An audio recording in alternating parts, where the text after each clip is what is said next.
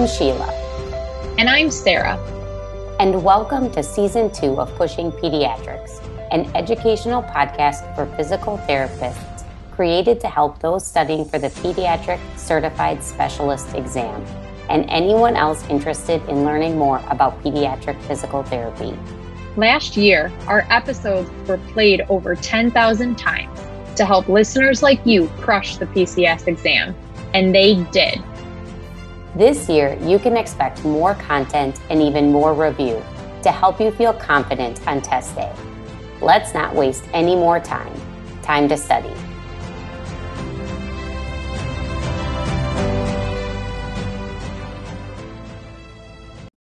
Listener note this podcast was created as an adjunct for those studying for the PCS exam.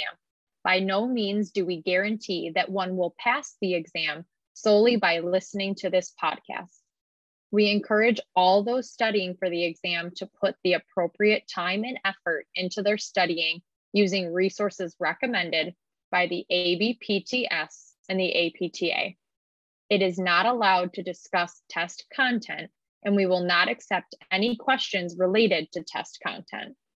While we will do our best to provide the most accurate information, if you feel as though we have stated something that is incorrect, please contact us via Instagram or Facebook at Pushing Pediatrics or send us an email at pushingpediatrics at gmail.com. Hey guys, we have talked a lot about how we use the MedBridge PCS prep course to develop our study plan and as an awesome supplemental resource for the PCS exam. Not only are there copious amounts of videos, but they also include practice exams, recommended readings, and other resources to add to your toolbox. To celebrate Physical Therapy Month, MedBridge is running a special on their premium subscription for just $225 if you use the code PTM Pushing Peds.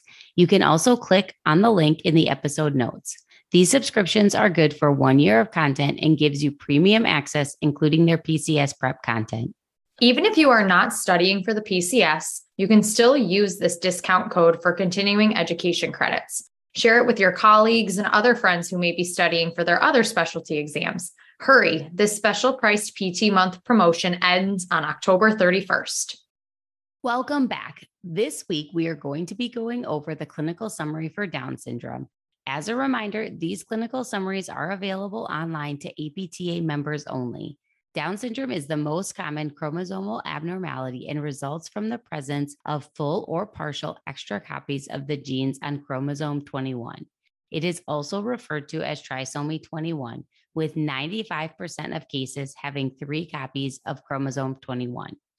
4 to 5% of cases are a translocation, and 1 to 2% are mosaic. It is characterized by reduced brain volume, increased risk of abnormality in almost every organ system, and gross motor delays resulting from hypotonia, ligamentous laxity, and reduced brain volume, especially in the cerebellum. The incidence rises with maternal age. Children with Down syndrome have global delays in meeting developmental milestones and all have some degree of intellectual disability. The factors that most limit participation include cognitive impairment, deficit in expressive language, and verbal short term memory. They also demonstrate limitations in gross motor milestones that require postural control and coordination. Remember, cerebellum, and also can struggle with obesity and poor fitness. There are some musculoskeletal and neurological abnormalities present in Down syndrome. Musculoskeletal abnormalities include hypotonia, ligamentous laxity resulting in joint hypermobility. Neurological abnormalities include reduced brain volume, smaller frontal and temporal areas, a smaller cerebellum, and a smaller hippocampus. Down syndrome is classified within three different categories mild, moderate, and severe.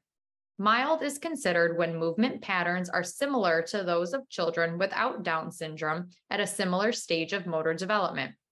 The child has sufficient muscle tone, strength, and voluntary control to initiate, adapt, and sustain movements during play. Moderate is considered when the child is able to initiate, adapt, and sustain movements during play, but movement patterns are less efficient than those of children without Down syndrome.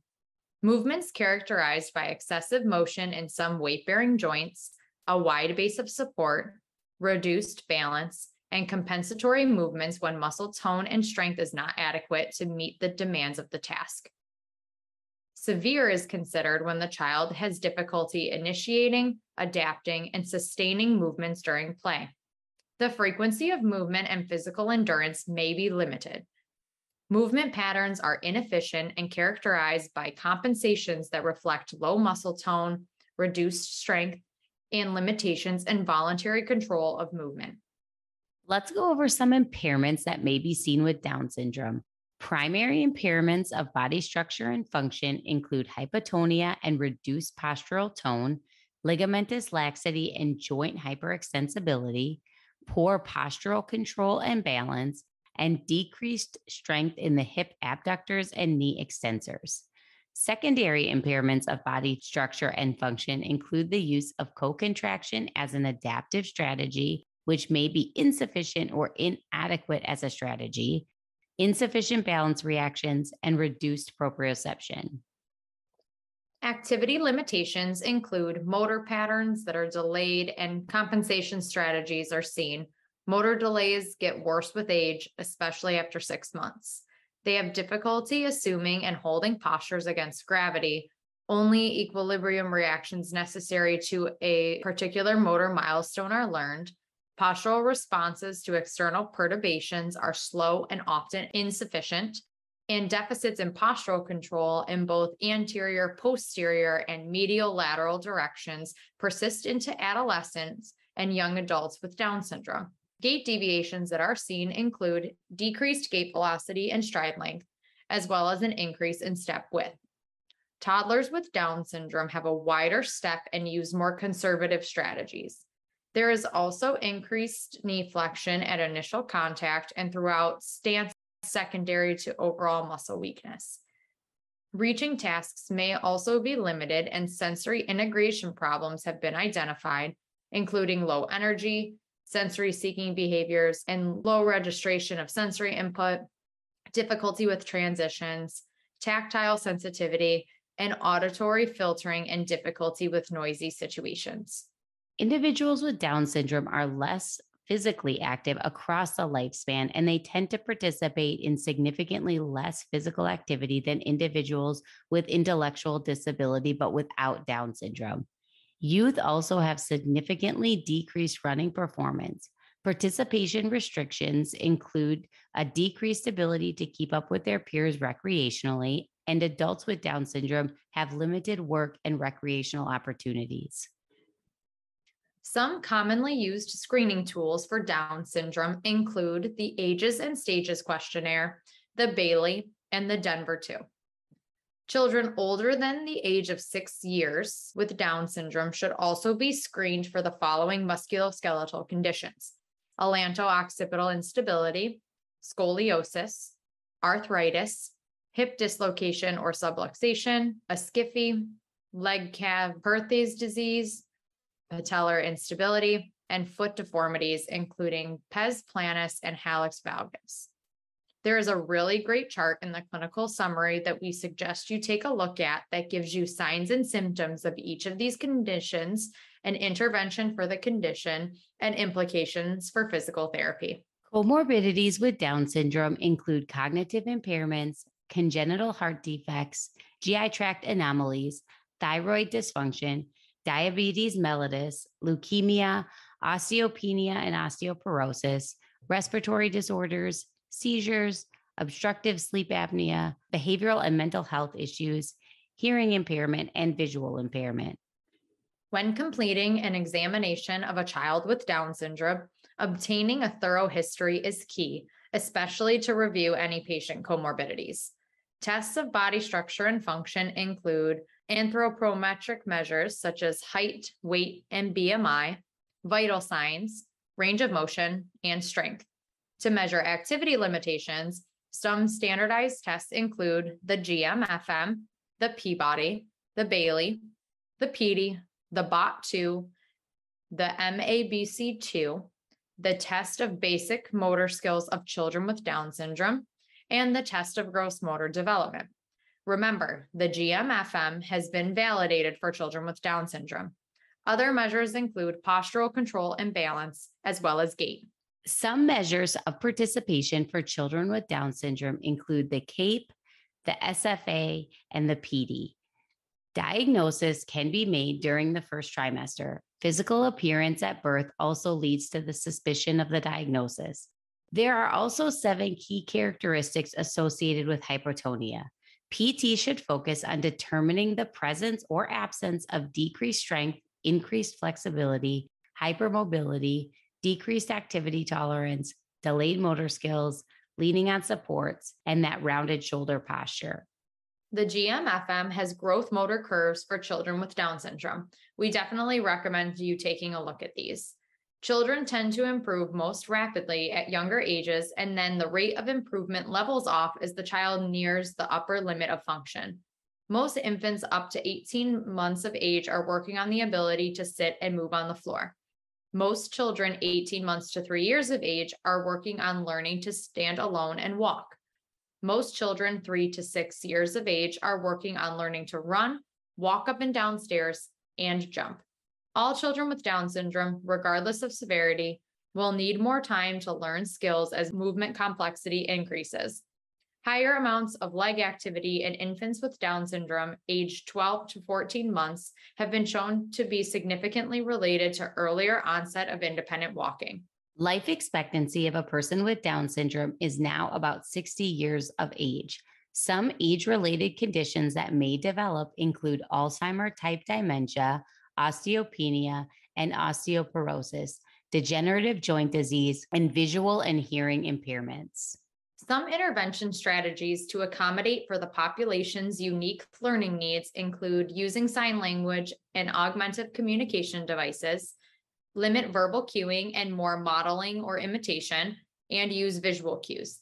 Intervention must also include appropriate behavioral and communication strategies, as well as collaborative planning with the parent or caregiver to find activities that are motivating and engaging enough to circumvent the typical pattern of avoidance of difficult tasks. There is a chart in the clinical summary that describes interventions that are specific to those with Down syndrome. These include early intervention, treadmill training, strengthening, orthosis, postural control, sensory integration, aerobic exercise, and bone mineral density activities. The one that we will specifically go through is treadmill training, but we recommend going through and looking at the entire chart so you're familiar with it all. I've also been so passionate about using treadmill training with this population in my own practice, so it is near and dear to me. To initiate treadmill training, the infant must be able to sit alone for 30 seconds, take six steps on a treadmill in one minute, or able to take three to six independent steps. According to the research, teaching parents to suspend the child over a motorized treadmill to stimulate stepping led to a significantly earlier onset of independent walking. It is recommended to begin the intervention when the stepping pattern is still variable, inconsistent, and unstable. The recommended parameters of eight minutes per day, five days per week is enough to produce significant results. Adding ankle weight and increasing belt speed can improve results, but asking parents to track and manipulate too many variables at once can be overwhelming. Next, the clinical summary goes over important intervention considerations by age. We recommend reading the entire chart.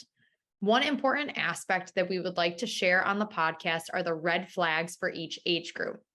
Red flags for infants include signs and symptoms of respiratory stress or heart failure, feeding difficulties and failure to thrive, and hypothyroidism.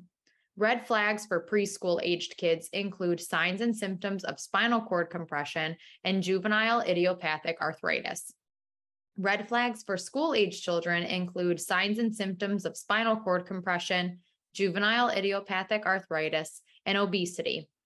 Red flags for adults include signs and symptoms of spinal cord compression, degenerative joint disease, especially in the neck and lower extremity, mitral valve prolapse, and dementia. The clinical summary finishes off with medical management of specific comorbidities, which we will encourage you to read on your own time. These clinical summaries have a lot of information on them, and they are somewhat dense. but definitely take some time to read through them and incorporate them into your study. Happy studying.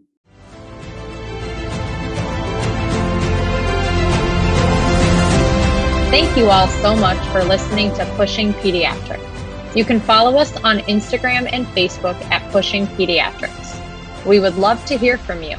So send us questions, suggestions, things you want to hear more of, and things you'd maybe want to hear less of. We will talk to you guys next time. And remember, you totally got this.